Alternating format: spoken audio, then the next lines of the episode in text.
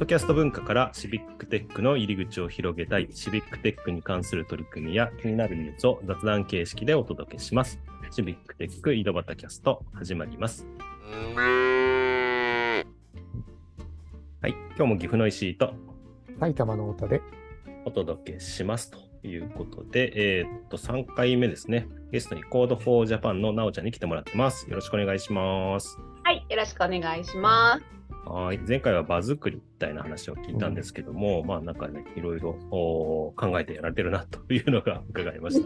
た。はい。で、えっとね、ちょっと私が気になってるといえば、まああの関わり方があのシビックテックね、自分でやろうって思って関わったわけじゃなくて、まあ人に誘われてスタッフとして入ってきました。で、かつあまり技術者畑じゃない、えー、とこから入ってきてるっていうことで、じゃああの、うん、シビックテックってじゃああのエンジニアじゃなくてもできるみたいなところって、なおちゃんどう考えられてますか？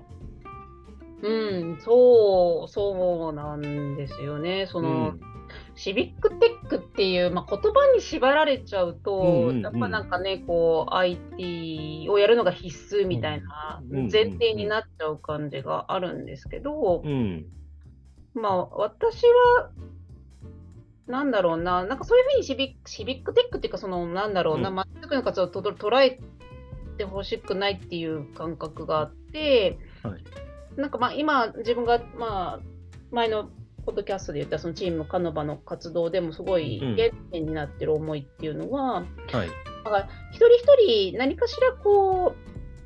う、まあ、志っていうのが多分ある、何かしらあってで、それをこう気づいて、まあ、気づくっていうのは時間もかかるんですけど、まあ、気づいて、うんうん、でそれを発露できて、それを受け取ってもらえて、うん、でそしてそれに一歩踏み出す、でそしてそれを一緒にやる仲間がいるっていう、うんうん、なんかこのプロセスがすごい大事だと思ってて、はい、それが、あのーまあ、シビックテックのような、ま、街に直結する場合もあれば、うんうん、まあ、自分の、まあ、趣味的な活動になる場合もあるかもしれないし、誰か、はい、友達に届くことかもしれないし、うん、まあ、分からないんですけども、うん、なんかそういうようなことをあのできる、まあ、場があるっていうこと自体がやっぱ街づくりにつながるだろうし、一人一人が幸せに生きられることだろうし、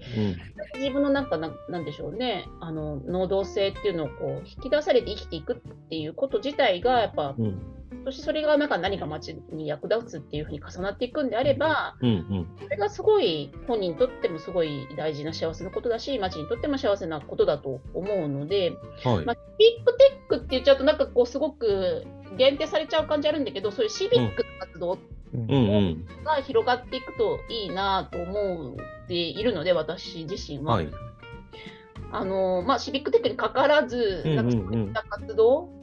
うん、その何かやりたいと思うんであれば、そういうのに何かアクセスしてもらえるといいなと思うし、うん、自分で立ち上げてみてもらいたいなと思うし、うん、っていうような、なんか感覚で私はおる感じです。なるほど。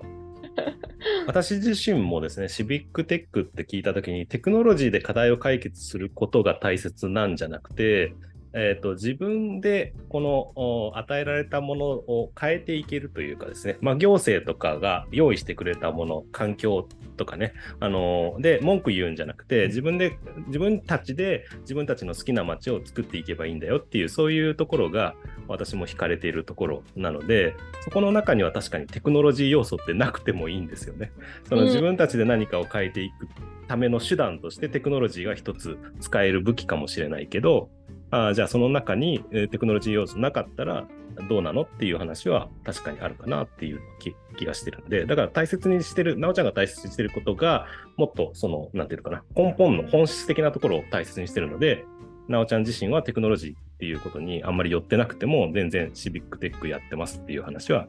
できるのかなって聞いてましたけど、はい、あ、本当にそうで、うんうん、なんだろうな、幸せな街って、うん、自分が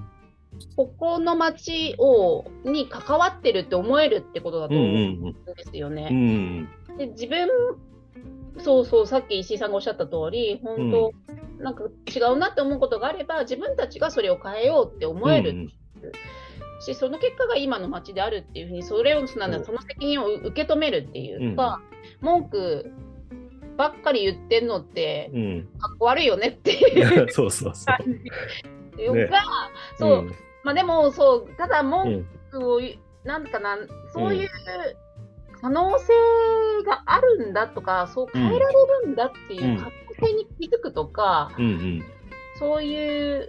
行動を起こせるっていう可能性があるんだっていうことに気づけることがやっぱりすごいハードル高いと思う。そうですね、すごい高いですよね。すごい高いです、ゼロイチのハードルが、うんうん、そこをなんか乗り越えることをできたらいいなって思って、うん、結果私はまあカノバの活動を長くやって長くでもないけどやってるんだろうなと思います。ゼロイチの、うん、そそこが、うん、頭が切り替えればうんうん、もうまああとは大丈夫っていうかまあ、うんうん、世界は広がるって思うので、はい、だから無理してねテクノロジーとかじゃなくて自分が今できることもしくはねその自分が生きてきた中で使ってきたものをなんかうまく生かして、えー、っとなんか新しいことするんじゃなくてやってることを地道にやっていくことでも全然変えていける気がするんですよね。ここ自分が得意だからとか、うんうんうん、だからなおちゃんはファシリテーション興味があって場を作っていくことが得意だで、太田さんは地図書くことが得意だで、僕なんかはうんそうそうそうあのウェブ系のプロトタイプとか作ったりすることもできますよっていうぐらい感覚ですよね、うんうん、だから自分自身が、ねうん、そうそうそうだからシビックテックって言葉があるの便利なんですけど、うんなんかそれで何かを排除するようなことにならないといいなとかね、うんうん、まあなんかそのテックじゃない活動領域とともこう、うん、うまくこうなんか関わり合っていきたいなとかね、うん、というのは思いますね。そうですね。であとはシビックテックって、まあ、テクノロジーって万能感がすごいんですよね。なんかいろんなところに使えるというか、だから街づくりにも街づくりにも使えるし、ね、子育て支援とかでも使えるし、うん、なんか、うん、あの自治会とかでも要はテクノロジーってフラットな感じがするんで、なんていうんですか、うん、属性によらないというか、うん、ああ確かにね、うん、属性によらないところはあるんで、まあそれを扱えるのが一部の人だけっていうのも、まあそれはちょっと昔の話で、最近ではだいぶ皆さんでも使えるようになってきたから、これからなのかなっていう気がしますけどね。うんうんうんうん、だから、うん、け結果としてのシビックテックみたいな感じになってるのが理想ですよね。あー、石井さんまさに。はい、もう結果としてのシビックテック。いいこと言った。うん、そうそう。いや、もちろんテクノロジー使えるとかどんどん使えばいいので。うんね。そうそう。ね、みんな知ってますもんね。最近は Zoom 使ったりだとかね、そういうこと自体も全然。にできるようになったし、そうそうそうそう、うん、そういや本当思います。なんか、うん、そうだから言葉がな何かのなんかね障壁とか何かの比較対象とかにならないで、うん、後からついてくるっていう感じがなんか立派ですよね。うん、と思います。はい。ねこんななおちゃんはね最近どうなんですか、凝ってることとかあったりするんですか？最後の質問ですけど。そうですね。うんやっぱり最近ちょっとやっ、うん、子どもの関係で地元の子ども会とか、うんうんまあはいはい、ピーティーエー 活動とかに時間が結構こう、うん、それ時間を割いているっていうのもあって、うん、うん結構毎週のように何か活動してるんですよね。おーすごい毎週運営する側に入ってしまったので、あ頑張りそうですもんねなおちゃんね好きなんですよねそういうのね、うん、やっちゃうんですよね、うん、やっぱやってるとやっぱ、うん、やっぱ そ, そこもやっぱ場なので、うん、やっぱいろいろ、うんうんになっちゃうんですよねもうちょっとこうついついついついなんかみんながもうちょっと楽しく話せるようになるといいなとかねいやいやう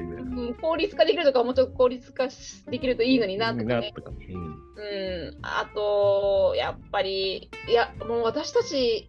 の今世代って本当激変期っていうかその子供がガーッと減る時なのに、うんうん、バーッとなくなって、うん、今タイミングで、うん、ものすごい環境変わっていってるので、まあ、今までのやり方じゃもうなくても全然新しい形にしなきゃいけないみたいなことを考えて次の代につながなきゃいけないっていうタイミングだったりするんですよ。うんうんうん、ってなると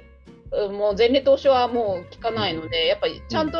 いい話し合いしていかなきゃダメなんですよね、うん、なるほどいいですね。そのによってねなかなかね、うん、いい話し合いもうちょっとやったらこんなのはずって思いつく自分もできることをやってるんですけど、なかなかね、うんうん、あの試行錯誤が続いています。既存の枠組みだとね、皆さんが結構そうフラットな関係に慣れてないというかね、その結構ヒエラルキーがある関係の方がちょっと慣れてるというか、単純に組織だった会社とかでもね、別にフラットが全部いいわけじゃなくて、そのヒエラルキーある方があのうまく物事が運んだりする時もあるんで、なかなか難しいですね。そこにいろんなことを入れていこうとする。そうそうそうなんですよ。今のやり方が別に悪いわけでもない、悪いわけじゃないと思ってるんで、そうそう、うんうん、それがこう脈々と受け継がれてきた歴史があるので